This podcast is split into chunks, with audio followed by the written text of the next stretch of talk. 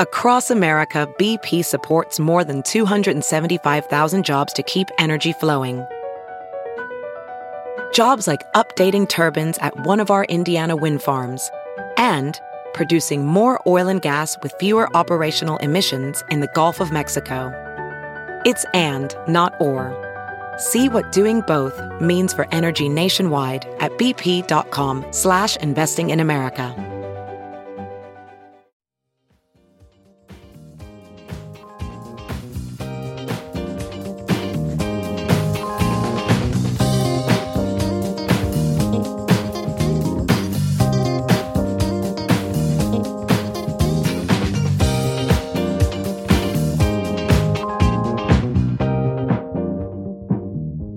Now, the list of things that you can buy at the Chicago Reader store at chicagoreader.com.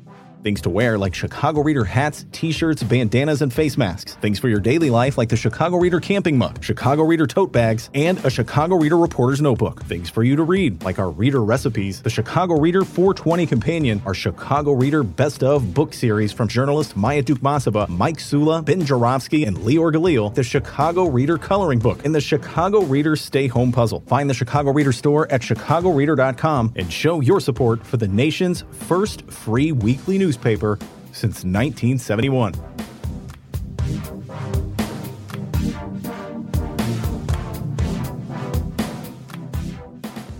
All right, we're excited to be back. We're excited to be on the patio. We're very excited to talk about what's on the ballot in the primary election. Early voting in Chicago has started. As of today, about 700 people have voted in the city of Chicago. So you know, there's still plenty of time to get your ballots in, uh, and the, the the actual election day is June 28th. So we are hoping that from tonight, you guys will all be able to take away some useful information to be a more informed voter. And here with us today, we've got Rachel Hinton from the BGA and Tina Sfondeles from the Sun Times. Would you guys both say a few words about the work you do and how you got hooked up with government and politics reporting? Uh, okay, so I was at the Sun Times for about 12 years um, as various things like cop reporter, courts reporter, crime, general assignments. Then I fell in love with politics somehow. And I hate it sometimes and I love it sometimes, but I knew that that is the kind of reporting I wanted to do. Um, during the pandemic, I moved to DC for 20 months and did some jobs out there. And then I decided to come home and I came back to the Sun Times, which has been awesome. And they're very happy to have me back. Um, and so I'm concentrating on a bunch of the statewide races right now, but I pay attention to everything. I did definitely study for you guys for congressional races so I can help you. I know about it personally, but I just did not want to get all the names wrong. There's so many people running, and as you know, in a primary, she said that there's 700 people that have voted in Chicago, so it's kind of tough. You kind of don't know what's going to happen. You do have a voice, but you kind of can't control the turnout. So why it's good to pay attention to what's going on. And also, Rachel Hinton is a joy, and she had the same job as me. When I was in D.C., she was the chief political reporter at the Sun Times, and she's wonderful, and here she is. You're stealing it. Hi. Um, yeah, so I also worked at the Sun Times uh, from 2017 until December of last year, um, doing various roles. I covered Cook County government. I was kind of the stopgap player. Whenever someone was on vacation on the political team, I would cover their stuff. So I did Cook County, I did Chicago, I also did state politics. Uh, when Tina left, I was like, maybe I'll be the chief political reporter. Did that for a year. It is hard, uh, especially hard during a pandemic when you are working a lot and in your house, and there is no work life separation because it is all in one place. And now I work at the BGA. I've been there since January. I've covered stuff like uh, recently I did a thing about DCFS, um, a thing about uh, Alderman uh, Walter Burnett, and uh, former slash maybe current friend of his, um, and developer Onni Group uh, and Atrium Village out there. Um, yeah, I am not as in the bloodstream of politics, but as a nerd, I make sure to follow it. So I'm always on Twitter. Uh, and I have also really did my research, printed out the ballot, got some stuff for you tonight. Hope it's helpful. All right. Uh, and I urge everybody to check out uh, that story Rachel alluded to. If you're political geeks, and if you're here tonight, you are, about uh, Walter Burnett and Atrium Village. It's a damn shame. If you're old enough to remember what Atrium Village was like back in the 70s, what they turned it into is a shame. And if you want to know how it happened, Rachel Hinton wrote the story. So congratulations and thanks for being here. Um, so Maya and I, we uh, did a pre-show prep what we were going to do, and I almost want to rip it up and shred it, but I don't know. What do, why don't we stick with it? Uh, our pre-show prep because these two just want to let you know really know the governor's race on the Republican side and are really dying to take that deep dive.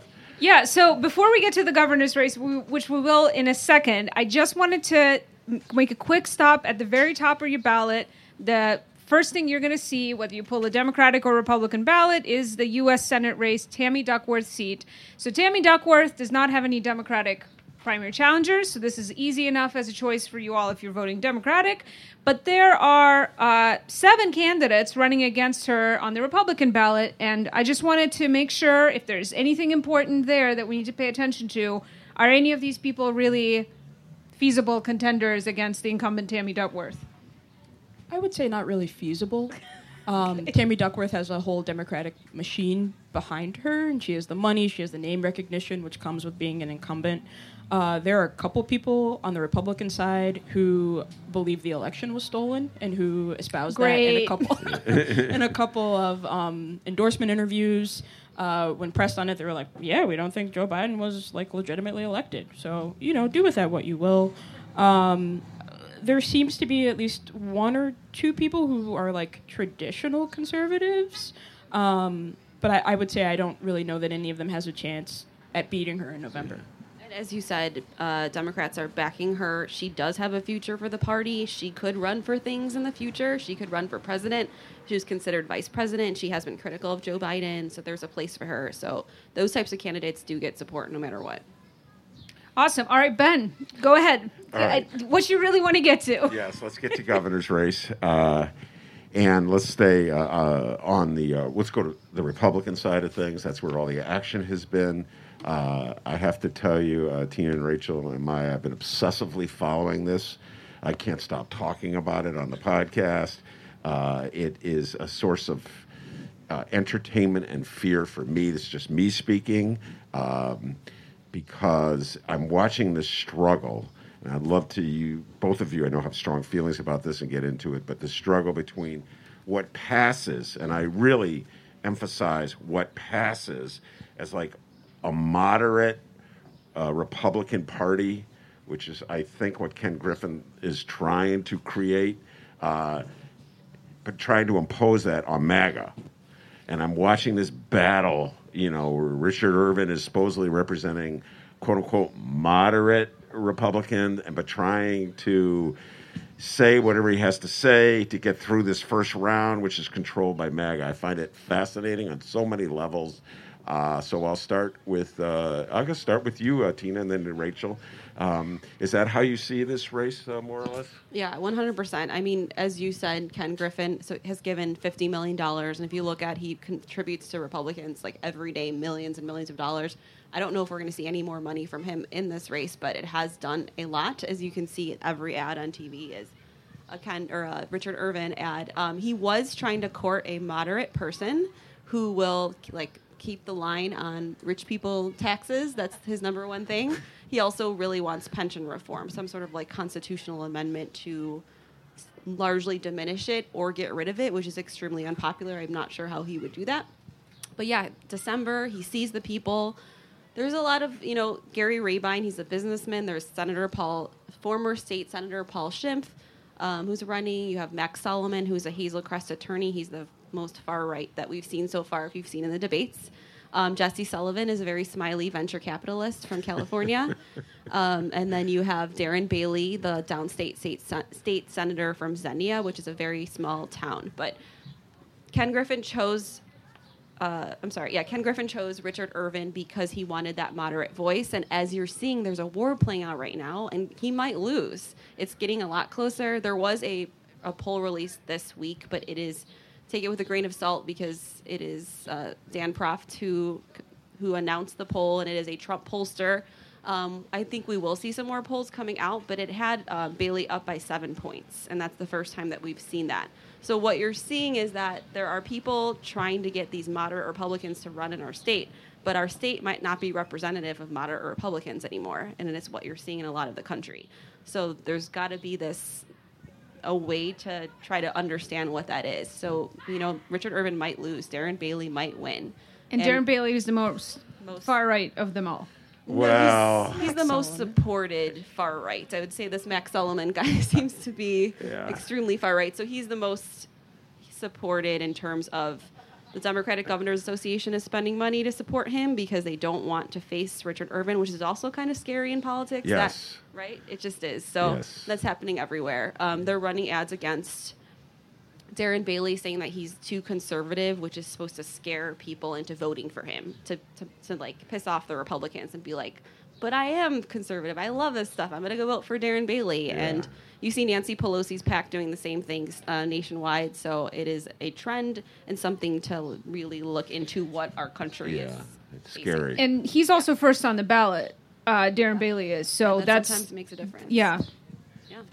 Rachel? Yeah, I would echo. I mean, I think what Tina said is super accurate. I think to maybe expand this to like a broader, like national conversation, this is midterm elections are often bad for the party of the president, which is Democrats. And so I think what we're seeing Democrats do, like through the DGA and like Nancy Pelosi's PAC and whatnot, is to try any and everything possible to try to curtail some really far right candidates from getting into these positions, from taking over governors' mansions, from getting into the into Congress, into you know House or the Senate, um, as well as you know just down the ballot in some of these races. Um, I'd also say that you know the battle we're seeing play out in the governor's race between you know far right and moderate candidates. I'd also put Paul Schimpf in the moderate candidate you know category. Uh, the Tribune, when it endorsed him, was like, "Look, we know people are going to go tactically because you want the best person to win uh, in in November, but." He's a smart guy who seems willing to reach across the aisle, and that's really what this state needs. But you know, that's a digression. Um, we're seeing this happen, you know, maybe not necessarily in like the treasurer's race or whatever, but in other smaller races, state senate, state house, you're seeing some candidates pop up who, you know, are denying that the election was legitimate, who do believe that it was stolen, who are espousing those same kind of Trumpy beliefs. And I think some of it is because people are seeing that Trump supporters that there there are supporters for Trump in this state, and so people want to tap into that voting base and try to get as many people to come along with them as possible. You know, uh, Rachel, I'll ask you this, and then uh, Tina, you can take it up. Uh, we've talked about this a lot on the podcast. The fact that Donald Trump has not endorsed uh, in the race for governor uh, would seem obvious to me that if he were to endorse the candidate he would should endorse, it would be Darren Bailey, who's Mr. MAGA. Who, uh, if you recall, Darren Bailey was the leader of resistance in the uh, General Assembly to having to wear masks. So he was like against masks. Uh, he would be laughing at me for wearing a mask right now. Um, so he was against masks a long time ago. So he was he's extreme MAGA. Uh, he's endorsed Trump. He's let it be clear, but Trump won't endorse him. Trump endorsed Mary Miller for Congress, uh, so Trump will get into Illinois. I have my own theory about Trump uh, on this matter. He's afraid of losing. He's afraid of going up against Kenny G, Ken Griffin, and uh, so he's staying out. That's just my theory. I'd love to get your thoughts on, first of all, what impact Trump would have if he were to do the endorsement, and secondly, why do you think he's staying out? We'll start with you, Rachel. I think Trump has had the ability, like when he does choose to endorse, to kind of anoint a winner. You know, of like this person has my blessing. And I think we've seen in recent races, like I want to say Georgia. Um, do you know what I'm talking about? Perdue.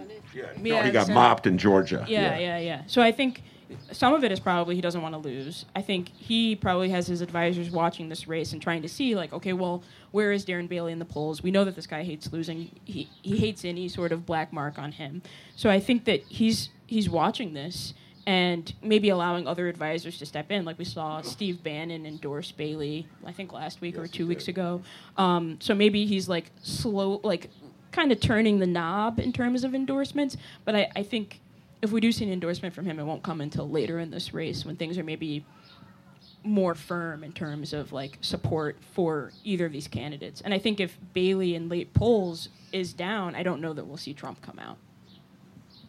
Um, to go into like a media dialogue, I read a bunch of Politico newsletters. I used to work for them, and I I have good friends there. And every Tuesday, it's a different primary, and every story is will Trump make an effect?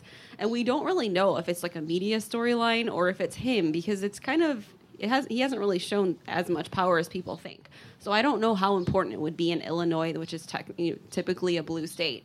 Um, I do believe Trump is coming out just before Election Day for Mary Miller downstate. Um, and I'm positive Darren Bailey will show up and smile and try to get on stage and do all that. I don't know if he's getting the endorsement. He definitely tried to get it. He went to a fundraiser, paid twenty five thousand dollars to get the picture, and then ran it in ads and stuff. So he's got that. He really is. He, you're right. He is a Trump supporter, and so that's why it was enraging that the Irvin campaign and others tried to say that he wasn't. It's just like a game of like. There's also an ad where he's wearing a mask, and he's the most anti-mask person that you know. He started like a war on the floor about it. So it's just like everyone's going like this. It's like little children jabbing each other. Um, but I don't know. I don't see an endorsement coming, and I think Rachel's right that he does not want close races, and Illinois is not that important to him. All right. So uh, if if I were framing this question for my podcast, uh, I would frame it this way. But I'm going to. Uh, but you answer whichever way you want because you you guys have to play it really straight. Um, so I watched dutifully uh, the Republican debate uh, last Thursday. As I said, I've got a strange obsession with this race, uh, which I confess to. And uh, I have many candidates for this distinction that I'm about to ask you about. In your humble opinion, what was the out, most outrageous moment of that debate? Uh, and I presume you both saw it, or at least read about it. Um, I don't know if you saw it, or, but I presume you've read about it. So we'll start with you, uh, Tina. Your opinion, the most outrageous moment of the uh, Republican gubernatorial debate. I was there. I was in the ABC studios, hidden away from all the people, and some of them answered questions and some didn't. Irvin left right away. Um, I find the questions about like the edu- sex education in schools to be very interesting because they think that there should be no sex education at all through in any K through 12 situation. As as like a Greek Orthodox person who went to a parochial school, like I even had it there, and I think I would be totally lost in the world. So I don't quite understand how that would fly. Um, but I that was surprising to me, and I think all of them were kind of on the same page. Even Richard Irvin that sex education should not be taught, and I think that's kind of like very interesting. Yeah, that is a bizarre one, Rachel. Yeah, I had one and then I just lost it. Give me one second. How about them yelling at each other and calling each other corrupt Democrats? No, there was one. Yeah, sorry. Um, But it's all right. Uh, He was really ganged up on though. Oh, I who? know Richard Richard Irvin? Oh, yeah. That was the plan, I think. You know what? Um, I, I got to tell you, this one, which is probably, it just struck me as like where the Republicans are coming from. Right? Did you think of it? no, I, Oh. it came to me and then Tina was still talking. I was like, remember, it, remember it, and then I forgot. Oh yeah, man, you're too young for that. Uh, so um, It'll come back. It'll come back. But for me, I've been thinking about this one, uh, and you know, I'm pretty obsessed with uh, COVID, admittedly, uh, and so forth. Uh, but um, Jesse Sullivan got COVID. Uh, right before just Jesse Sullivan is the uh, the guy The who made his one. fortune in San Francisco. Follow me in this, ladies and gentlemen. Made a lot of money in San Francisco, but was raised in downstate Illinois. Came back to run as governor, and he's trying to. That's really a problem for him. he can't tell people like he raised. He made his fortune in in uh, the San Francisco Bay Area. Very strange. But anyway, he got COVID, so he couldn't be in the studio because he was contagious. And so he made a point of saying, like, yeah, I would be there, but ABC has, they wouldn't let me. And I'm like, is that where the Republican Party is right now? It- you know what I mean? They don't believe that COVID is contagious. Is that their official position of the He did- Republican? his statement did say something like that. Like I would tried with all my might, but I, I can't. And also, I was thinking if he was, if they were in some sort of rehearsal together, were they all together, not wearing masks? No one really addressed that one either. Yeah. I- We all went. The reporters that were there wore masks in their in our little side room. Rachel, did you remember I- it? Yeah. Uh, Darren Bailey's hellhole, like, Oh, yeah. like his pivot from like I don't think Chicago's a hellhole, while not really saying that. Um, I think in the Tribune endorsement debate, he made a comment about Chicago being a hellhole and like look at all the violence and look at all the problems the city has. And so ABC, one of the moderators, was like, "Can you address that? Like, this is the economic engine of the state." And he was like, uh, "It's not a hellhole, but also there's a lot of problems." Yeah. So he didn't It really was a great city. which is like classic you know i've said something bad so now i have to find like one nice thing to say about it um, that to me was kind of outrageous you're running to lead the state and you're calling a major city in that state a hellhole so Uh, well, I would say it's an improvement because the first time He came to Chicago. He did a protest about uh, uh, the COVID uh, regulations, and they did it at Buckingham Fountain. Uh, and he he likened Chicago to a wayward child that you have to spank every now and then. So it's like, yeah. So in some ways, he's really uh, showing greater tolerance about this. Well, and he's been around, like you said. You remember where he was in Buckingham Fountain a year ago, so he's been planning this for yeah, no, he's a been year doing and a half. it. Yep. He's been everywhere. yeah. Um, I think we could spend the rest of this evening talking about the Republican uh, primary for governor, but I want to move us forward. Uh, the the next thing people will see on their ballot is the attorney general race. Again, nobody's primarying Kwame Raoul. There's a like two or three Republicans running. Uh, three. Anything of particular interest for attorney general? Yes, Steve- the oh. Steve Kim guy. Do you wanna Does talk this about guy him? have a chance? Steve Kim? Potentially, he has I- money from Ken from Ken Griffin. He's uh, an attorney. He's got an international law firm. He this is his second time running for attorney general. I think his third time running like statewide. Um, I think this fits into the theme that we talked about earlier of Ken Griffin trying to kind of court moderates, trying to court people who won't scare, you know, uh, maybe slightly more left-leaning people, and also bring along some like right-leaning people, so that way he can build a coalition to like get these people votes and get them into office, or at least get them far enough to like have a chance. So if yeah, if he wins this primary, that'll be, definitely be a race to watch in the Well- fall. Especially if Irvin loses, they're going to put money into some of these other races on their slate, like that one and the Secretary of State race. But I- I'll ask you guys this: I'm not sure it's a, a shoe in for Kim because I've been kind of following this race too because it has some overtures to the gubernatorial race. My obsession. This guy Tom DeVore. I don't know if you guys know who he is.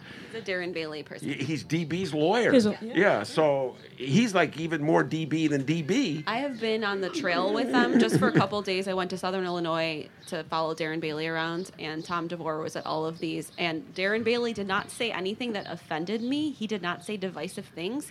The way he talks to people in Southern Illinois is like, you agree with me, and I agree with you, and I want to be your leader.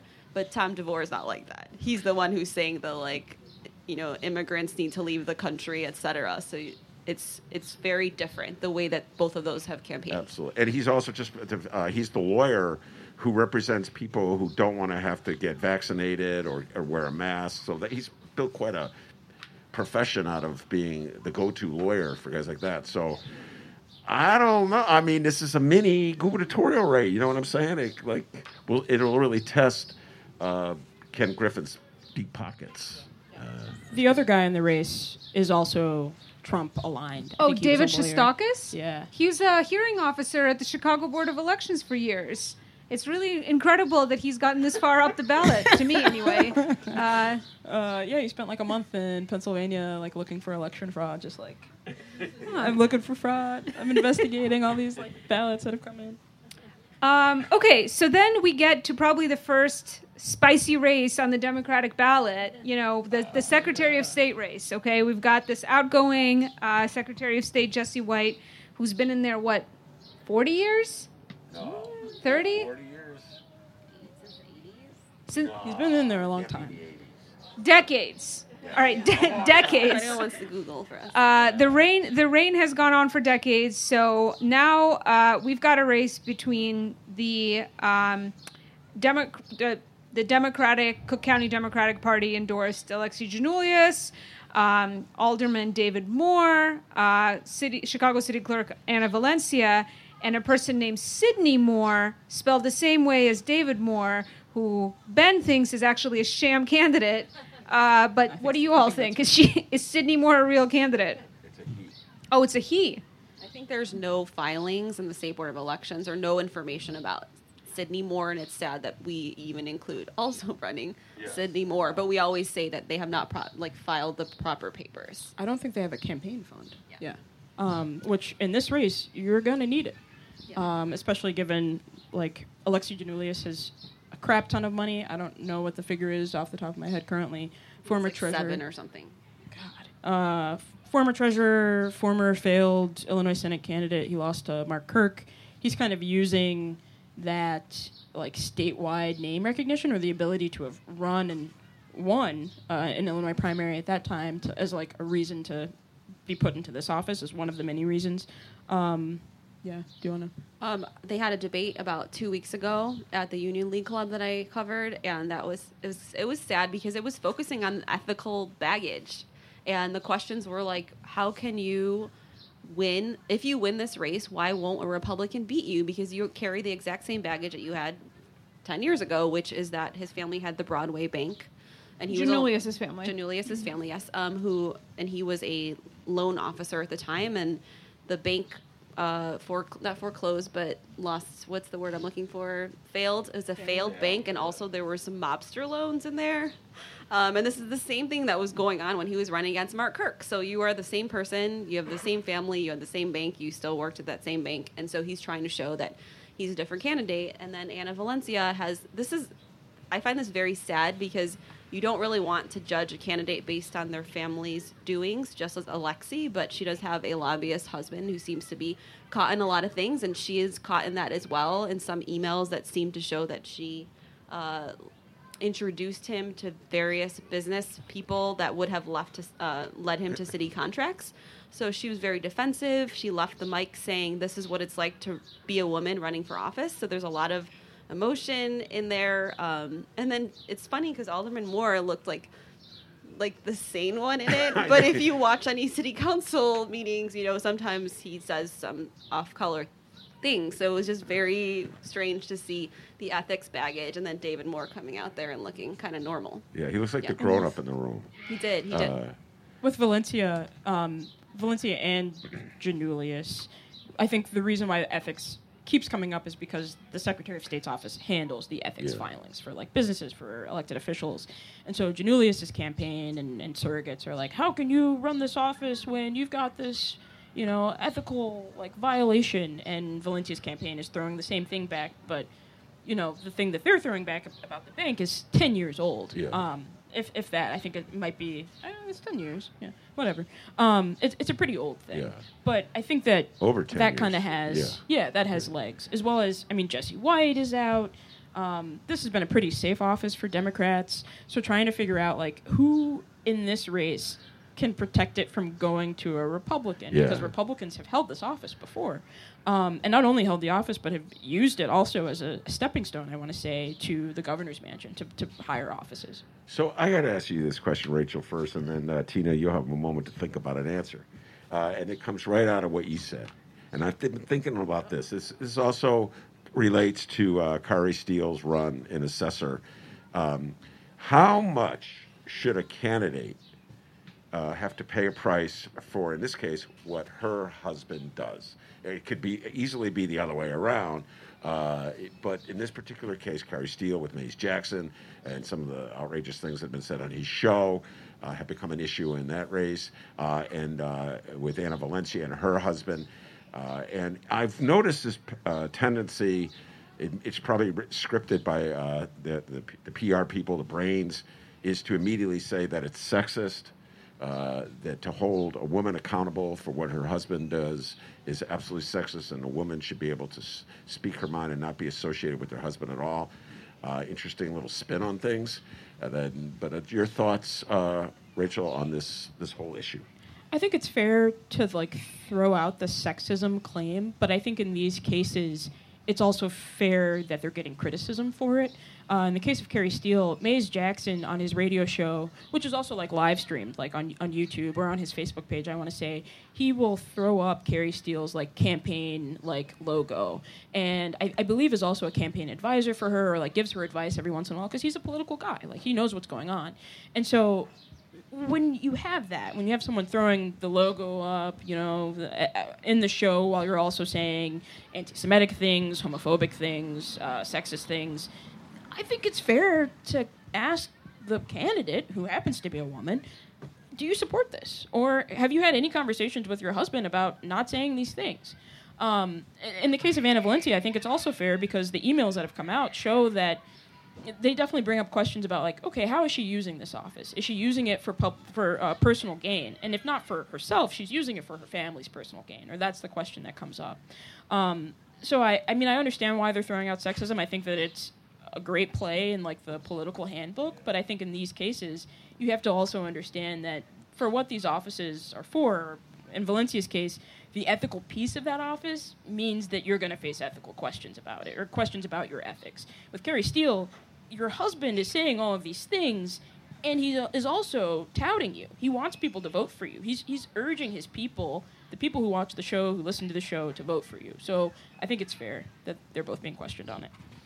I think it's a little different. Um, I, I agree, but just words versus actions. So, like in the Kari Steele situation, but in the Valencia situation, that she's supposed to have filed a disclosure, I believe, when they're doing um, business with the state. So she personally didn't, but her husband didn't, which means it's your same income. I'm assuming you have a shared financial situation. So there's some of that. And also, as we mentioned, the Secretary of State's office handles the lobbyist database. So whenever we're looking up a, lot of, a lobbyist or someone in like all the federal investigations that are going on, that's where you Google, that's where you find the person's name, where they work, what their clients are. So she would be overseeing that. So if her husband is having some ethical issues in the city contracts, not just here, there's a, there's an investigation in New Orleans, um, and I believe somewhere in California as well.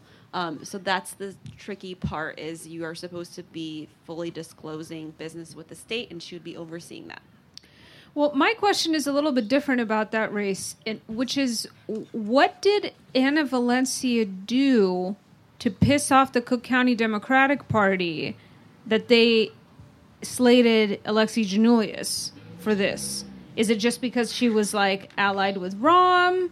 What is the kind of uh, like I'd never heard of this guy before. Uh, and I don't understand who his friends are and how it how it is that he has more pull than Anna Valencia. Well, you you weren't just in your defense. You weren't in the state back in 2010 when he ran that horrible campaign for.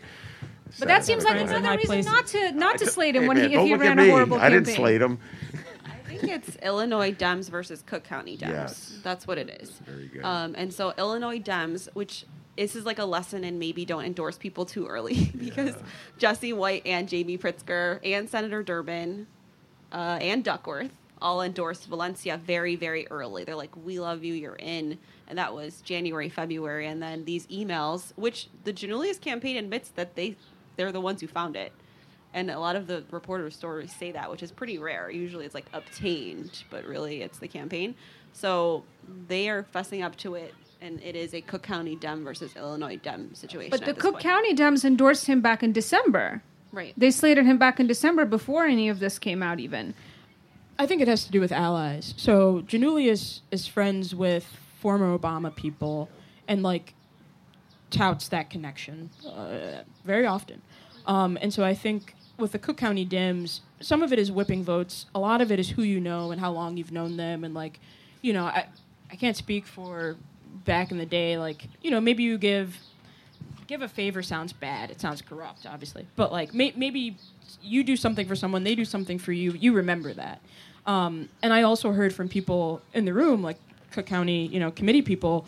Giannoulias has been working these phones yeah. since like he he started running for office, and like both with them and then various like labor unions, like the AFL-CIO, who I believe chose not to endorse in this race, but various other unions that have clout that like they can put on their mailers. He's been calling those people very early, and I believe Valencia got in a bit later. Um, and so, getting in the race sooner allows you to begin that process a lot sooner. Um, I also think, you know, going back to those the allies, those allies can then work other people. So if you have a couple people on city council, you can then twist the arms of other people on the city council to, you know, hey, vote for this guy. I think he's really great. Here's why. In December, which is when they slated, we were both there. Um, Pat Dowell, who was in this race, and then oh, yeah. switched to the first congressional district. Um, you know, was super upset that her colleagues on the Cook County Democratic Party did not endorse her. And I think again, it's like it's allies. It's also like a cost benefit analysis. If Giannoulias is in this office, like what does that mean for me? I think that's the question that a lot of people are trying and to. He ask. was able to raise a lot of money. That's a huge factor. A lot of money. He's the top quickly. fundraiser Yeah. very quickly. He has friends. He has bank friends Yes, not and Those are lobbyist important. friends. maybe not a banker you want to do business with. All right, now, uh, so by the way, we do a gag all the time on the podcast where we play Giannoulias, and then we oh he sounds he's imitating Obama. It's unbelievable how much he channels Obama. Uh, and then when you listen to him after a while, then you start talking like Obama. It's really hard not to. Uh, all right, so here's my uh, question uh, for you guys. No ducking and dodging on this one. All right, here we go. So, who, in your humble opinion, we'll start with you, Rachel, who, in your humble opinion, did a worse job of vetting? Uh, Pritzker, Durbin, etc., when they decided it was a good idea to endorse Anna Valencia, or Kenny G, Ken Griffin, when he thought it was a great job to pluck this guy from utter obscure obscurity named Richard Irvin uh, without realizing that he was really a Democrat. Go ahead. You're really obsessed with this governor's race. Love the governor's race. I think there are drawbacks for both of them. With Valencia, though, I don't. I mean, Giannoulias's campaign had like a Rod Blagojevich moment of like, "Uh, we've got this thing and it's golden, you know, and then they just pushed it everywhere that they could. And I do believe with like Ken Griffin, I mean, how are you going to know that your candidate sent these texts like a year or so ago, maybe a little bit more, saying, you know, yeah, I think Trump's a racist bigot? I, I just don't know that you can reach out to every person that Richard Irvin has ever sent a text to and say, did he say this to you? Um, so I think that some of it comes down to people are flawed, period. Um, and there's no way to know all the skeletons that are in a closet. I think that both have been interesting. They've uh, been fun to watch for me personally, and also they. I think that they'll be helpful for people like trying to decide who to vote for. I do think the vetting failure has to go to Valencia. And as I said, I have sympathy for her because I think it's more action on her husband than her. Um, and as I said, people should not endorse too early. I do think that the Ken Griffin situation was proper vetting. It was just uh, trying to manage a campaign in a way that we haven't seen before, where he was just told, we're just not going to answer anything about Trump. It's going to be fine. It's going to be fine. We're going to do a couple interviews. We're going to hide. It's going to be fine. Nothing's going to come out. And then it's going to be like, oh crap, we have these message, like Rachel said, these text messages saying that he called him a Got this bigoted, racist, fucking etc. So uh, it is a control issue. I think he is not a bad person. I don't think he's a bad politician. He's just not maybe what Illinois wanted him to be. Okay, let's keep rolling. Uh, we're about to get to the congressional races, but before we do, and then we'll also start taking you all's questions soon too. Uh, j- I just want to ask one question. Uh, what is a comptroller, and why should we care about what that is? Susana Mendoza is not being primaried, but there are uh, w- there's also only one, One. candidate on the Republican ballot. Just explain to the people what what, what does this elected official do, and why this this is like a position that matters. I feel like they're like the state's accountant. So they make sure all the bills are paid on time when there's money to pay those bills. Um, they try to make like they try to make sure that the state is fiscally responsible or as fiscally responsible as possible. Um, Susanna Mendoza has her, one of her big things has been like reducing the state's bill backlog, which has been very high. I don't remember what it was. Um, my brain is just I'm bleaching certain things from my brain, I guess. Um, Billions. billions of dollars. Yeah, it's been billions. really bad. Um, so one of her big things in her run up, you know, for this for her next term is we really reduced this bill backlog. The state is in great fiscal condition or better fiscal condition. Um, it's seen credit upgrades from the three major credit agencies. Um, So that's thanks to her work. in part, I would say. It's thanks to also the money we got from the feds for the pandemic, um, having a functioning budget, et cetera. But she kind of gets to take credit for the managing of it. And as Rachel said, it's not the most political job in the world, but it could lead you to other things. She did consider a run for mayor last time around. She And- ran. Did run. Yeah, she and she had that campaign that came, the commercial that came out accidentally, which was sad. Um, So it is a stepping stool. I don't think she wants to do anything else. I think that she's found that this is like a very fulfilling job for her. Mm. All right, Ben, we're there. First congressional. Oh man, I, I just Does anyone here live in the first congressional district? All right. So we, This is for you. what the fuck is going on with this race? Why are there like 30 people running on the Democratic ballot? It's the first time this this seat has been open in a very long time, decades. I don't know how long. And that's the word of the night, I guess. Seventeen people are looking to replace Bobby Rush. Um, I always sometimes I mess that up, um, which I think could mean that they need a very low percentage of a majority, Yes. like twenty to twenty five percent to move on to November, which is kind of scary. Like they don't really need that many people. Not scary, but it's not great. Um, it's not 50 plus one. Um, I would say that the three like leading people in that race, like if I had to pick three people, um, are Pat Dowell, John Jackson, and Jackie Collins. Although Jackie Collins is like way distant third. Um, Pat, Pat Dowell Dowell has the advantage of being an elected official in that area already. Exactly. Um, and Jonathan Jackson has the benefit of being Jesse Jackson's son. So, and I believe he's also he's been around. I believe he might have ran for that position or, or ran for something else previously. Um, people I spoke to said that those two are the, like the two making this a race to watch. There's basically. also the person that Rush endorsed, which is Karin Norington Reeves. yeah. Who Um, is she? She is the CEO of the Chicago Cook Workforce Partnership, according to my notes. um, so I would say, like, an endorsement from Bobby Rush has to mean something, just like Jesse White's endorsement probably means something to Valencia, and she talks about it every five seconds. So that is something that you can run on your campaign forever. That this person who's no longer running is endorsing you. Yeah, her lawn signs have his name almost bigger than hers on them. Yeah. By the way, uh, I believe the correct answer to the question, which was not posed, is 1983. 1993. No, 1983 was the last time uh, there was no incumbent in this race because the incumbent Jesse White or was Harold Washington, who became mayor. Then there was a vacancy, and as Ken Davis will tell you, um, it was a battle between Charlie Hayes and Lou Palmer, and Charlie Hayes was victorious, and he was the sitting incumbent in 1992 when Bobby Rush stunned the world by beating him because he got caught up in a postage stamp. Uh, you have something in your ear telling you all of this? Yeah, no, it's all the brain. It's really weird. What's the posted? It's a cry for help. Actually, I could be confusing uh, Charles Hayes with Dan Rostenkowski. I humbly apologize to the Rostenkowski fans in the audience. There was some kind of scandal. I think it was a right, Ken. I'm looking at Ken Davis. there was there was a congressional scandal, and I think it had to do with postage stamps. But whatever. Bobby Rush. That's when he got uh, elected. So 83 was the last vacancy when there wasn't an incumbent. Okay, but Bobby Rush has been in there since 1993. So, That's correct, Senator. Did we find out Jesse White's? oh, number? 10 year in office. Yeah, I really Uh, want to know this one. Uh, two, 1998. I'm just guessing. Oh, all right. Um, yeah.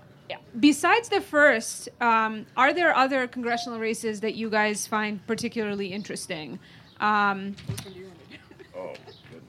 We looked at each other. We're like, "Let's go." Yeah, take it away, Tina. Go, you go first. Well, as you know, there's redistricting situations in many districts. So Democrats led the redistricting, and so the the goal was to have more Democrats win. That's not always the case. Um, if we're going um, chronologically, there's the third, which is Gil Villegas, um, the alderman, and state rep Delia Ramirez. there's two other people too. There is. They don't matter? They do matter, but those are the alleged front runners. They're the progressives. They are progressive in different ways. Um, the thing about this redistricting is that it took portions of the suburbs.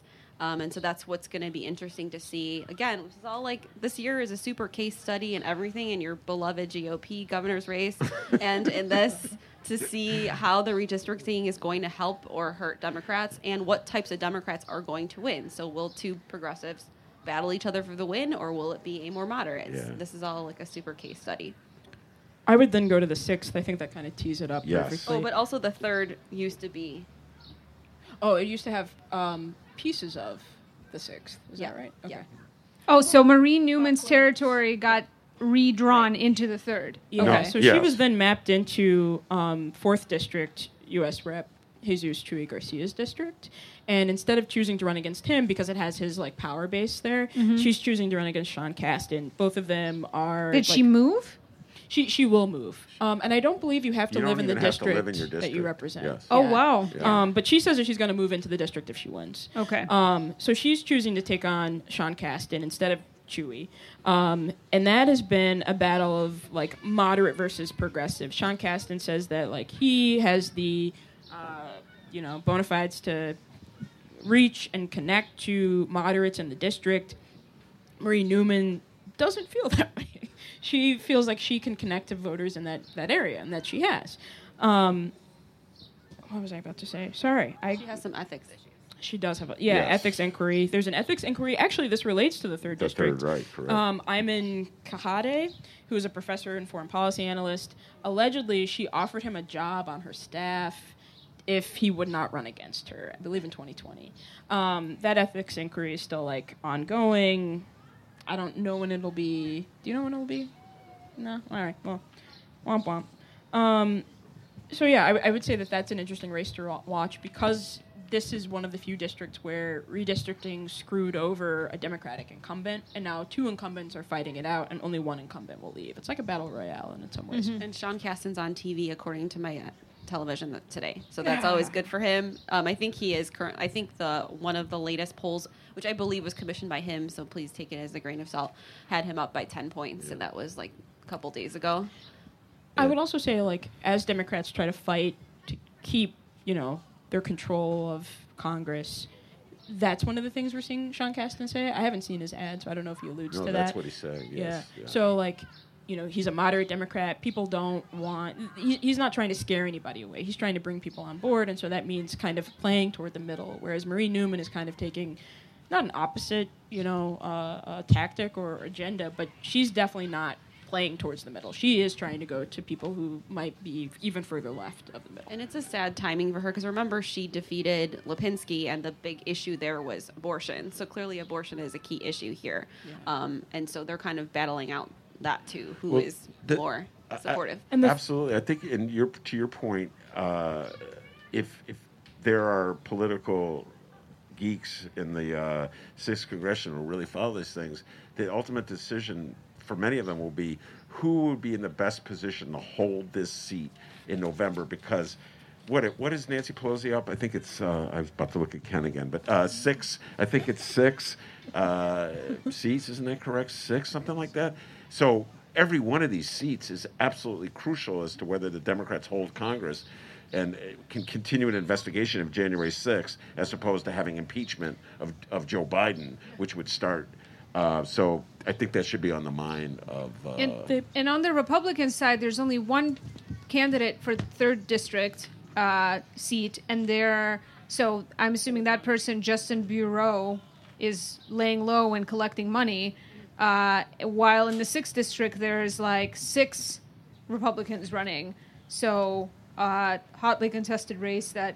Yeah, they think they have a chance in the sixth. They think they have a chance in the 17th congressional district. We're not going to talk about that because it's outside of Chicago. But uh, I, I could we could do a whole show on whether the, the Democrats did an effective job of using their power to gerrymander Republicans into what to do to Republicans what Republicans do to Democrats. I would argue that they did not do a very great job in the state of Illinois. Uh, but we'll see in November, I guess. I think uh, both of them flipped seats. Uh, Sean Casten and Marie Newman flipped seats in 2018. So I think that no, not not Marie- 2018, but no. Marie Newman was she beat a conservative Democrat. You, oh, sorry. Yeah, yeah, yeah. Lipinski. Sorry. But what I was going to say is that while Sean Casten flipped a seat, he beat Pete Roskam, um, and Marie Newman got out this conservative Democrat. I think that Republicans see a chance to appeal to voters in those areas. These are new people, and it's been a weird couple of years. So it's not like, Like, they're you really trying to go up. Very weird couple of years. Well, is and, and this is actually I we just this is a great transition to the one other congressional race I, I thought we should hit before we opened it up to questions, uh, which is the seventh district in which there are zero Republican candidates running. So clearly they don't even think they have a chance there. But it's Danny Davis's district, and he's got a challenger. He's got two challengers, Kina Collins and um, Denarvis Mendenhall. Um, this is a really interesting race as well, with a bajillion year incumbent and a hyper progressive um, uh, challenger in Kina Collins. Yeah, this is. Uh, I'd love to get your guys' thoughts on this. Kina's been on my show a few times. She's pretty good. She's fast on her feet. Uh, she knows the issues. Uh, this is her second run, and she's pitch- pitching this as Justice Democrats versus Nancy Pelosi. So, in other words, uh, and Hakeem Jeffries is both. Nancy Pelosi, two of the leaders of the Democratic Party in Congress, have come to Chicago to endorse Danny K. Davis uh, for reelection, uh, and uh, what Kina Collins is doing is saying this is the old guard. I'm with AOC. Uh, you know, I'm with um, Cory Bush in, in Missouri, uh, Jessica Cisneros uh, in Texas, that kind of thing. Summer Lee in Pittsburgh, and uh, so she's trying to link herself to the I don't know what do you call them, the super progressive Ben wing of the Democratic Party. Uh, and uh, so, what's your thoughts? You know, can will, Will that, Chicago will that fly with the voters yeah, in that you're district? right. Chicago is so conservative when it comes to loving their congressman. I think the name recognition, sorry, it sounds lame, but it's true. You know, when people go to the ballot box and they see a name that they know, a Danny Davis, he has that chance because he's run a million times.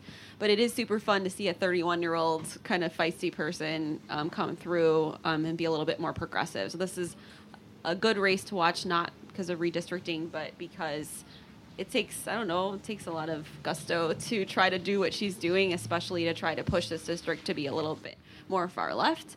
Um, the other guy too, this Mendenhall, he I guess he he's from the west side and he was in the military and he worked for the FDA. He's got good credentials, but it seems like it's Kina versus Danny, um, and so it is exactly what you said: is old guard versus new, and we'll see if like the actual name recognition makes a difference for Danny. I'd say it's also fitting into another theme, moderate versus progressive. And so trying to figure out which way a district is going to go and like trying to appeal to people to, you know, progressive ideas and ideologies that you see kind of popping up more. I, I you know, I think what Tina said is right, you know, trying to I, I, th- I think we're, we're going to have to see how much name recognition helps Danny Davis. I don't think it was very close the last time that they ran. Can you correct me? wa- yeah. it wasn't that close. no. Um, but I mean, she's she's out here. She's running a great campaign, or like a fairly good one. I think it'll be interesting though to see will voters go with it this time. I don't think so. I think people will go tactically because they want. If you're a Democrat, you want to keep control of the House and the Senate, um, and I think people are going to want to do that. And I think the name recognition helps Davis. Yeah, and I mean, I don't know what kind of uh, campaign she's running on the ground and how intensely she's kind of door knocking and doing kind of a political education aspect of things, but um, thinking about. Um, you know, basically like the west side, west suburbs, uh, and and that part of town. I always come back to the discussion we had with Brandon Johnson and Carlos Ramirez Rosa. Oh, you know, when we yeah. had the Warren versus Bernie show, and Brandon was like, "Look, like this socialism stuff like doesn't fly with the people in my in my district. Um, that's that same part of town, and so." Uh, yeah, this is a really interesting race, but I think that um, uh, people, especially the, the, the voter base and the primary voter base in a midterm year in that part of the city and county uh, might be uh, a little more conservative than, than the squad. Yeah. Well, listen, I've been waiting for a squad like a representative to emerge from Chicago for a long, long There's time. Chuy. He's with them. Okay. Uh, so I think we should open it up. Yeah. Get some. Uh, if there's any questions uh, in the audience, uh, young Tim Tuten has a microphone, does he not? And uh, he's going to refrain. Last time we did the show, uh, we had two aldermen up here, and Tim was not happy with the ward map and how it placed the hideout. I'm not making any of this up, ladies and gentlemen. So he reserved the right to ask the first question, which is why uh, his bar was in the the t- second ward, not the 32nd. And within a week, I'm not making any of this up. A new a map was passed, and this ward was moved into the 32nd. So this guy's got more clout. right there, young Tim Tuten. Yeah. I think the deal was cut at the bar after the show between Rod Sawyer and Carlos Ramirez Rosa. Uh, so you got a mic? Has anybody has any questions? All right. Oh, okay. In the meantime, you want to just yell it out? Yeah, yeah. Yeah. We'll repeat Uh, it. So the Secretary of State's office, Jesse White has been in there a long time. I feel like it's always been talked about as like this prize jewel of Illinois political jobs. Yes. Now that Jesse White is finally retiring, we've gotten some candidates on the Democratic side. I feel they are generally speaking underwhelming, to say the least. I, maybe you agree, maybe you don't. I'm curious why you think maybe there weren't more candidates for this job, Okay, so the question is why aren't there more candidates running for Secretary of State, which is considered kind of a crown jewel of of, of political positions in the state, um, and why are the candidates that are running seem relatively underwhelming? I think the ones we're seeing in this race now view it tactically. Jesse White promised to not use it as a stepping stone and to like, I'm just going to be the Secretary of State. I want this office to run well, as well as possible. Um, and I don't think n- n- uh, only Pat Dowell, when she was in the race, promised not to use it as a stepping stone. I think Alexi Giannoulias, who ran as treasurer, he you know lost a Senate bid. I think he probably views it. I think it's like ninety percent sure that he views it as a way to get to some other office, um, and to like reintroduce himself or come back into like the public zeitgeist, the political conversation. I think Anna Valencia, she's been city clerk for a while. Before that, she was doing like political strategy stuff. I think with Durbin and some other people. I think she views it as like the next, maybe not logical step, but a step forward in her career. And then, you know, once she's there for a term or maybe two, she might move on. Um, so I think that the people, uh, David Moore. I'm not sure how to describe his ambitions in this office. I think maybe he's like similar to Jesse White in that he likes the office. He wants it to run well. He wants it. He wants to be the guy whose you know name is on people's ID cards and you see it plastered everywhere. Um, but I don't. I don't know what other office he has in mind. If he does have another office, He in says mind. openly he he is he said I'm the only candidate in this race who is not using it for a stepping stone. he has. Yeah, said oh yeah, that. that's his thing. He was so blunt about that at a thing that I covered that he's like, "This is my last step." So I called this person. I'm like, "Is he gonna not be an alderman after this?" And she's like, "No, no, no, no, no. He's definitely gonna be an alderman."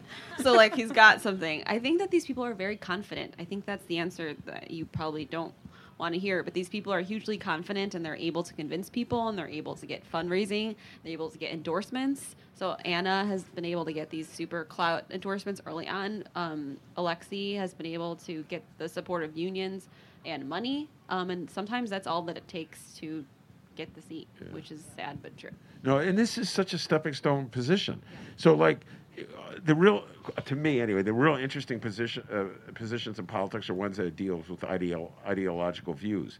So you're in the Secretary of State, but you're keeper of records. There's no ideology to it. You're either effective at it or you're not, unless you live in like Georgia and you're like stealing the election, uh, which is a whole different ballgame.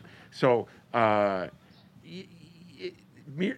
you either want because you just enjoy having your picture and all those motor vehicle things, uh, and you could promote the tumblers, whatever motivated Jesse White. 1998 was the first year, uh, or you're using it for a stepping stone, like Alan Dixon did and George Ryan did. His history of Chica- of Illinois politicians who said, "I can't wait to be out of this office and do what I really want to do." So I think that answers the question.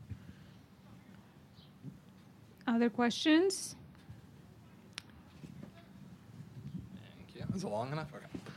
Um, I know you were talking about redistricting a little, and one thing I'm particularly curious about is obviously Democrats had limited state houses that they fully controlled to kind of you know fully control the redistricting process this time around. They kind of had to, from a strictly partisan lens, you know, make the most out of what they had. Um, some degree of horse trading and incumbent protection inevitable, but to what degree did old style Chicago corruption slash incumbent protection get in the way of what would be like an optimal redistricting for Democrats, in your opinion? Good Question. That's a. Good. You guys want to start with that one? I studied it a little bit. I called people today and I was like, what's the most interesting thing with state house and senate races? So the, uh, we, we talked about this via email that like there's a Democratic supermajority in the state house and state senate that's kind of unlikely to change. Although Ken Griffin's really excited to give money to if Irvin wins to try to change some of it. So there could be some wins. Um, there's an interesting one with um, Mike Zalewski. Uh, just the fact that he, I feel kind of bad. This is another family situation. Clearly, like I actually called the federal courts reporter, who's one of my best friends in the whole world, to be like, explain this to me again. So his father, the former alderman, is in a couple of Zalewski's father. Zalewski's father is same name. Um, he is in some of these federal documents in the Madigan investigation and the ComEd one, and in McClain, which was a Madigan lobbyist, and it says something about trying to procure a job for for an alderman who retired in the exact month and year that he retired. So he is not charged with anything, but he's in there. And then his sister is the uh, Illinois Commerce Commission chair who oversees regulation of ComEd. So it's like you can't like he can't really predict the family behavior or whatever. But so he's fighting for his district. Um, so there's little elements of like how the Chicago clout situation might impact these races, and that's an example of one of them. Wi- In terms of specifically redistricting, I think uh, the one that most closely fits the narrative your question suggested would be the state Supreme Court Uh, and this uh, we're heading into Maya country because it's judicial elections.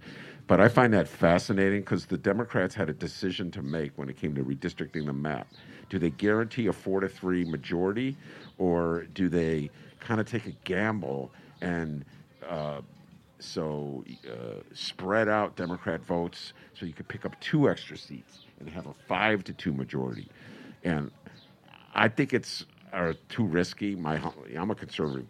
I don't gamble at all anymore because I've lost so much money in my life. But uh, I think that's a kind of a risky situation that the Democrats are now facing with this state Supreme Court map, which is that if the Republicans really ride uh, uh, crime tactics the way it looks like they're going to play this out, the Dems could lose control of the Supreme Court, and, And Ken Griffin has poured a ton of Yes. money into that, into backing uh, conservative Supreme Court judges for the state Supreme Court. Yes, because he, he sees it, the Supreme Court, they would oversee cases regarding regulation, perhaps taxes cases. He's looking for his bottom line. But like a conservative Supreme Court could really start chipping away reproductive rights uh, here in the state of Illinois. So I, I think to your your question, I think that's a scary. That's kind of how I view this state Supreme Court. Your thoughts, Tina and Ra- Rachel? Yeah, unfortunately, we keep talking about money, but as Maya said, that was a whole thing that happened. Um, that he put some millions into Six million dollars. Yeah, and it was there was something about a law that could have prevented this disclosure from happening, but they didn't sign it. Uh, I, some, there's some sort of little thing that he a loophole that he was able to bypass in getting that money in, and it, yes, it will prote- it will help to protect the Republicans in those races. Yeah, absolutely. Yeah, it's um,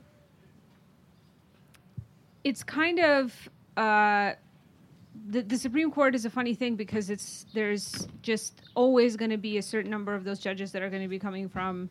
Uh, you know, Chicago, Cook County, and uh, will probably pretty reliably be um, not not conservative ideologically, but um, yeah, I think it definitely uh, gets overlooked in the conversations about the United States Supreme Court um, when uh, I mean, especially if the Democratic supermajority in the state house doesn't last, because and you know it's it's it's possible that will get fractured uh, over the next however many years because the Democratic Party, without you know, I hate to say it, but they had a very strong leadership that made sure that you know people stayed in their seats and stayed and stayed kind of in in control.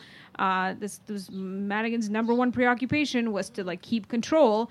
So with that leadership vacuum, uh, including in the state party as well, I feel like um, that supermajority remaining will be kind of uh, tenuous uh, as the years go on, and so then, given how vulnerable the government's mansion is to to switch, you know, you know, switching parties, um, then you know, yeah, the, the people think that Illinois is just like a forever blue state, um, and I think that uh, the Supreme Court uh, situation is is kind of a, a canary in the coal mine about how how vulnerable the state could possibly be to being ideologically very different, despite the fact that maybe the majority of, of its uh, of its residents uh, are are still pretty left. And right. Yeah. Ken. Along the lines of what you're talking about about democratic vulnerability, what's the vulnerability quotient on J.B. Pritzker? He's got a primary challenger. We didn't even talk about that. not going anywhere. he is not vulnerable in this primary race. I think if Richard Irvin wins, yes, he could be vulnerable. This is super high stakes. Whatever you've heard about his political future, yes, he wants a political future. That is why he's defending this with all his glory. Um, so I do believe he is more vulnerable with a Richard Irvin win. He is less vulnerable with a Darren Bailey win, just because it's pitting far right versus, you know, what he's what. Not far left, but moderate left. So he just believes that he'd be able to get people into this middle ground to vote for him. Um, and he does, I swear to God, he does think about this stuff. He does think about his political future, and that's why they're like fighting like hell against Richard Irvin. I agree with what Tina was saying. I think also um, the loss of the fair tax, um, just a brutal political bruising. Um, and sure, you can point the finger at Madigan, you can do whatever you want to try to explain it, but I think that that shows the vulnerability um, as well. Like, who, who who was on that team? Um, I'm sure that Pritzker has asked those questions since the failure of the fail tax of the move to a fair tax, uh, quote unquote fair tax. Those are his words, not mine. I don't have a political opinion. And so I think looking at that situation and looking at okay, well, who voted for it and where, I'm sure that that's also part of his like political calculus for governor, and I'm sure that that also fits into you know this Irvin situation. Griffin, a major uh, funder of Irvin, really came out hard against the move to a graduated income tax. So I, I'm I'm pretty sure Pritzker, you know, sees some writings on the wall and is like, I don't want to lose because I want that political future. And so I, I, think that he realizes that there's some vulnerability. There are places where, you know, uh, maybe his, his message isn't resonating or people who whose hands he hasn't, you know, shaken yet. And I'm sure that that factors into it as well. I would say that the vulnerability index is like moderate. There's also just the general billionaire war, which is like – the Ken Griffin brain of I worked for this. I am so rich because I did this. And JB Pritzker, it is a thing. It is a huge thing. Bruce Rauner felt the same way. He was like, How dare you? Like, I made this money and you were born with it. And it's like a really a striking billionaire brain situation that is happening. No, that is so true. Um, uh, that is so weird and twisted. But you know, I'm going to throw this out here a little. I'm going to go against the conventional wisdom. Uh, I both Darren Bailey scares me. Uh, you know, remember because okay, we back up. Irvin had that question, that that commercial where he said nobody scares liberals like a Republican who looks like me and thinks like us, which I thought was one of the weirdest commercials I'd ever seen. So twisted and so, I don't know, really twisted stuff. But man, Darren Bailey, I mean, he comes out and says what he thinks.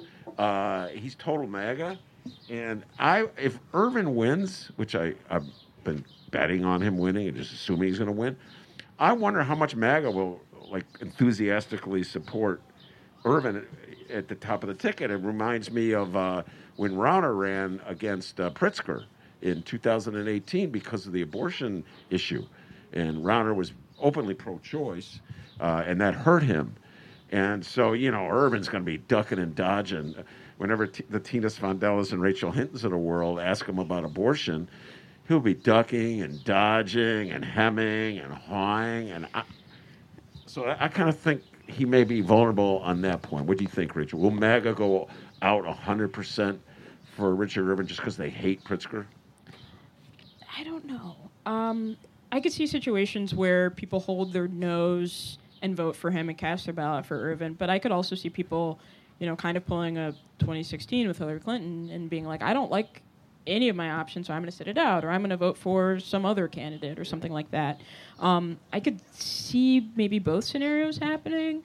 Um, I'm going to throw it to Tina. um, I do think we're in a new world, as I keep saying, in this midterm year where we don't really know how MAGA will react to everything. Um, I don't think that the MAGA candidates will support Irvin. They some of them have said that they wouldn't if Irvin wins. So you have some of that. You will probably have like the Darren Bailey crew not supporting them and not helping, as opposed to coming behind one Republican candidate, which would help could help them defeat Pritzker. That's the logical thing to do to get all of them together to try to fight him. As as we're seeing in our state, there are a lot of Republican voters. That's a logical thing to do, but logic doesn't always yes. play out.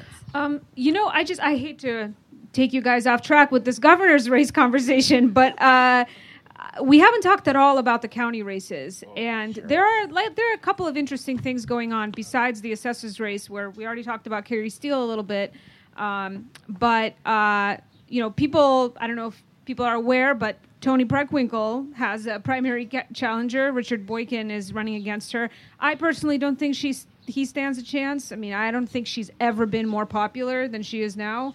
Uh, this is, I mean, com- after the beating she took in 2019, I feel like she's really had like a phoenix like reascent to the pinnacle of, of, of, of, local politics and appreciation. Um, I mean, do you, do you guys think that, that she stands a chance to of losing to Boykin? I don't think yeah. that. Um, Richard Boykin has run for a couple of other offices, or at least one other offices, office. I'm thinking of um, the, the, clerk, clerk, of the, Circuit, Circuit Court. Court. Um, he did not do well in that race. Um, and his main thing in this race seems to be hitting Preckwinkle on the sweetened beverage tax from 2017. Still talking about it. He's not over it. Um, as well as, you know, the usual stuff like crime. Uh, crime and then like not listening to people, not reaching, you know, across like not across the aisle, but like toward like moderate people who like disagree with her. Um, but especially crime, like that crime and the sweetened beverage tax seem to be the two things that he's really harping on. The sweetened beverage tax is, is old, like that's that's old news. That was repealed. Like congratulations, you voted for that. Crime sure, you know, that is a major facet, uh, a, a major thing on many people's minds. And I think that there are a couple of races, both like state house, state senate, county, um, where uh, probably every race, um, where that is a major component. But I don't know that Preckwinkle is so unpopular because of crime. Like I don't know that you can connect her directly to that or in a way that is sufficient enough to like knock her down. Um, that she'll lose. I think she'll still come out victorious. Yeah. I like your assessment of how she went back to her job and was like, I like this. I'm re- do this. That's what I, Phoenix that's what I did. I feel really good back in my old job. And like, yeah, you go back to the people that you worked with and you try to do as much as you can. And she's doing a good job. And Yeah, she like stepped she's away from the bitterness of that She's election. been hitting nothing but home runs with like everything that's in her power to do, and all you know the money she can throw around. She's putting it towards good stuff. Like it seems uh, from a perspe- from a progressive perspective, like sh- there's you know she couldn't she hardly could be doing a better job. It seems like. Um, sheriff's race is a weird and interesting one for me uh, because Tom Dart uh, has uh, three challengers, one of whom is Carmen Gercone, who this is the reason why we couldn't start early voting until May 31st in Chicago, was because there was like Carmen Gercone. I think I don't know if this was some kind of historic record, but she was Dart challenged her petition signature. She got thrown off the ballot. And then she took it to court to the circuit court to fight that. And she won. And usually candidate like candidates you know at this level of the ballot just really don't have that kind of money i think to to to, to take these um, fights to court. But she did it and she won. And so she got back on the ballot. Um, i gotta say my i don't understand like who who she got plugged in with and kind of what happened because I met her several times over the years uh, when she was running the sheriff's like eviction unit, and I never got the impression that she was a particularly right wing person. She seemed to be like a pretty competent manager of that office, and at least when speaking about evictions, she never said anything that I found like red flaggy at all. Um, uh, but yeah, she's definitely come out. I feel like really hitting Tom Dart on the right with like a very tough on crime type of campaign. Um, so I'd be curious to hear what you guys think about that. I think, I mean, I think it's fair to call her like tough on crime, but I think more so what I've gotten from her is that like Dart is lax on crime. His approach to solving crimes or like solving our, our growing crime issue is not working. We need someone new. We need to go with someone who has new ideas or better ideas, who like isn't going to fall asleep on the job, kind of, or not fall asleep on the job, but like isn't going to create an environment where people are ghost payrolling and just kind of turning their back to it, um, which is the thing that has happened in the office. Um, Dart has been there for a long time. He's been there since 2006, and so I think that she's saying to voters, to the Cook County Democratic Party when she was trying to get their endorsement, like, look, this isn't working. Something fundamentally is not working here. And I think her, as well as the other two people in this race, are really trying to deny Dart another term, or at least like a majority uh, here to like to move on. Um, whether or not they're going to be like successful in that, uh, not majority, but I think they're trying to wound him in some way. Um, whether or not they're going to be successful in that, I don't know. Um, it seems like she's very friendly with uh, current clerk Iris Martinez. Yeah, she, she works went to in work- the yeah, Yeah, very friendly indeed. very friendly. So I think maybe that's part of it. I know during the slating she was talking to people I'm pretty sure are close with Martinez, so maybe that's part of this as well. Um, I don't know if there's some bigger like political scuffle going on, like between Martinez and Dart, or some somebody in Martinez's like world that they would want to put up Carmen or Gerson Gercone. Gercone. Um, I don't know. I, I mean, I think that this is an in- interesting one. Iris especially Martinez is like a total uh, political mystery to me of like how she just seems to have come out of relative obscurity to now be wielding so much influence in the Democratic Party in Cook County. Uh, and I mean, as far as like at the further down the ballot you go, the more it's like these are Iris's people. Yeah. And especially in the judicial races, all of the, well, not all of, but a lot of the slated, the party endorsed candidates for Cook County judicial vacancies, um, the countywide one, ones, uh, they're Iris's people. They work in her office. She was like enthusiastically endorsing them at, at slating. Um, so I, I'm just like, very perplexed about where like where did she come from and how come she has this level of of, of like political pull in the party all of a sudden Well, she Iris Martinez, uh, her her roots are with Dick Mell, uh, in that organization. I remember, good God, I've been around a long time. I can remember her first election, uh, writing about it, and uh, been around too long. Um, but uh, that. I, I'm, I get obsessed with these ballot access issues, and in this particular one wasn't a signature one.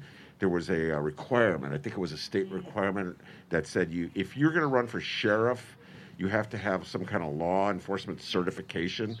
And there came down to a vote. But the really weird, twisted, arcane way these matters are adjudicated, like the different office holders uh, in Cook County in that same area of like for sheriff got to vote. So, like um, Cook County uh, State's Attorney Kim Foxx had a representative who got the vote, and Iris Martinez had a representative who got the vote. I forget who else. I think Dart had a representative who got the vote, and so she lost there, but Iris Martinez's representative voted for her, and then she won. A judge ruled against um, the that, first that first body. So very strange, twisted way we do things. This is the down ballot election. Nobody's paying attention except for geeks. And uh, Cook County is very special. yeah, Um, I do think with the Dart situation, it is to to scare him a bit because he has run before and he just wins very easily. So if you're talking about someone with opposing views, and there are a lot of people who work in law enforcement who do have opposing views who may not totally agree with how their their county or city is running things. So I do think there is a purpose in pushing people more to the middle, and that could be a reason that she's running. All right. We got uh, one more question. There we go. There's two places on the ballot, the, the Cook County Committee woman and the Cook County Committee man, and what, do you know what they are and what they do? Oh. great question it's actually state uh, i don't think it's uh, yeah it's oh so there's cook county commissioners and there's state central committee people so see, you guys want to explain Yeah, so um, committee people uh, with the Democratic Party of Illinois, they uh, help get people registered to vote and also kind of organize the state's Get Out the Vote initiative. Um, and they raise money for both of those things to, to be able to do those things.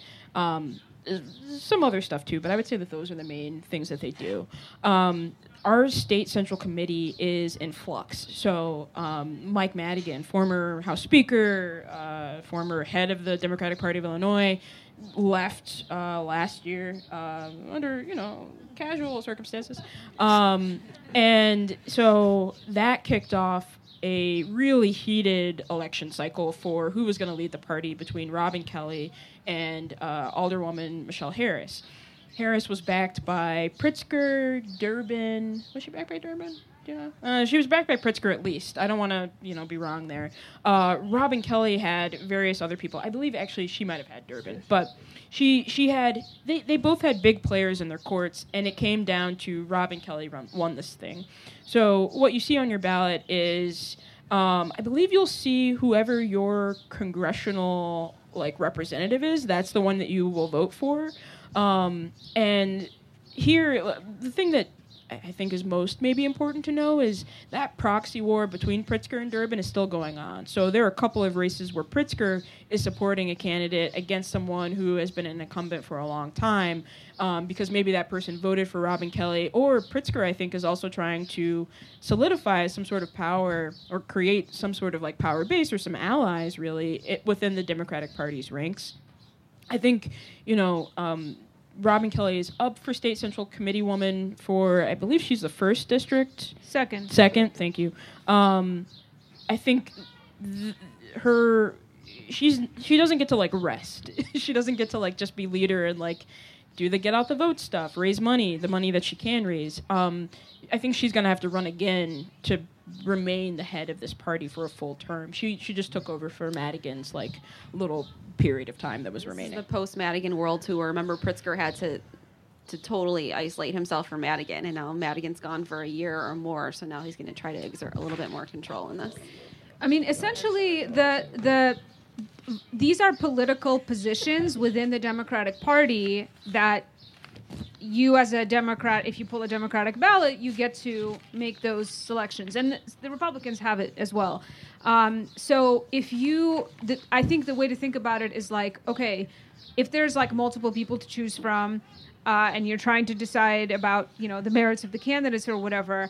Um, if you want the Democratic Party, the state Democratic Party, you know, to be more progressive or to the left or whatever, by voting in committee people who are, you know, ideologically that way, you have an opportunity to influence the the party ideology as a whole, and you know, then those people are able to influence who the who the state party backs and where they spend their money and the candidates that they endorse and run and stuff. So it's it's kind of a it, it's it's kind of an internal party thing, but we get to vote on it. Um, and yeah, I mean, I, it's just uh, I mean, Bobby Rush is like still running to be the state central committeeman for the first district, and he's got like three challengers. But I think it's interesting too because like again, like you see a lot of times, whoever the elected official is for that uh, congressional seat or that state uh, House or state Senate seat or whatever for that area will be also the state central committeeman or committee woman. And um, people really hang on to those positions because that's really where the power play in the party happens. Yeah, so, so just it's a party. It's a party position as opposed to a governmental. There's probably a reason why pe- like they don't tell people how it works. it's like you got to Google it yourself, right? Yeah. And it is super influential, so there's a reason for it. Yes, they keep you ignorant. Yeah, a- which is not to be a purpose. the committee people are not to be confused with the county commissioners, which depending on where you live, you may have a contested race. And now we're out of time, Yes. but uh, I guess I just want to say one more thing and and plug the most down ballot races, which are the, your judicial races. So. Uh, I've put up a QR code here, which, if you scan, will take you directly to the Injustice Watch Judicial Election Guide, which is now out and ready for you to use. Uh, you can also go to injusticewatch.org/judges. Um, there are um, two appellate court races, 10 countywide races that all of us in Cook County will get to uh, uh, pick a candidate for. And then, depending on where you live in, in the county, you'll also have uh, potentially a sub circuit race or two um, where you choose a judicial candidate. Uh, who is coming from that your particular district. So just like with any other elected district, the subcircuits, you know, they people have to live in the subcircuit to run for a judicial seat from there, and only voters there get to vote on them. Um, judges are the elected officials that you are most likely to encounter in your life. Uh, they have the most direct impact on uh, your life, your livelihood. Uh, you know, if you've ever gotten divorced or had an issue with your will after a loved one died, or a traffic ticket, or been accused of a crime, or any of that, you're going to be dealing with judges. And um, the uh, there are uh, a lot of candidates to choose from, but our guide will tell you everything you need to know about them. We don't endorse anybody, uh, but uh, it should help you make an informed decision. Don't just pick a random name or the first person on the ballot or the only woman running in the race. Um, there's better ways to decide who should be a judge. Um, and we also include all the information about all the bar association rankings for the candidates, campaign finance, you know, if they've got some interesting backers. So, yeah, um, that's the last. Uh, that's I think that's the last word on the ballot. Thank. Let's give a round of applause to our guests. Rachel Hinton from the BGA, Tina Sfondeles from the Sun Times. Find them on social media. Find First Tuesdays uh, on social media as well. We are First underscore Tuesdays on Instagram. We're First Tuesdays with Maya and Ben on Facebook. Uh, that's where we'll be posting information about our next shows and uh, The July show will be the day after Fourth of July, Fifth of July. Uh, will be the first Tuesday, and uh, you guys should stay tuned to what our topic will be. Uh, very possibly having to do with this impending Supreme Court decision. Yeah. I told Ben it was a bad idea. I was like, nobody, what do we have to say about this in Illinois? Like, every aspect of this conversation has been covered. And then he was like, Do you understand how close we are to being Indiana? everything could change in terms of abortion access here very easily, and I was not fully grasping that before uh, Ben really freaked me out. So, most likely that's going to be our July show. Yeah. Very good. All right, thank you, everybody. Thank you. Love.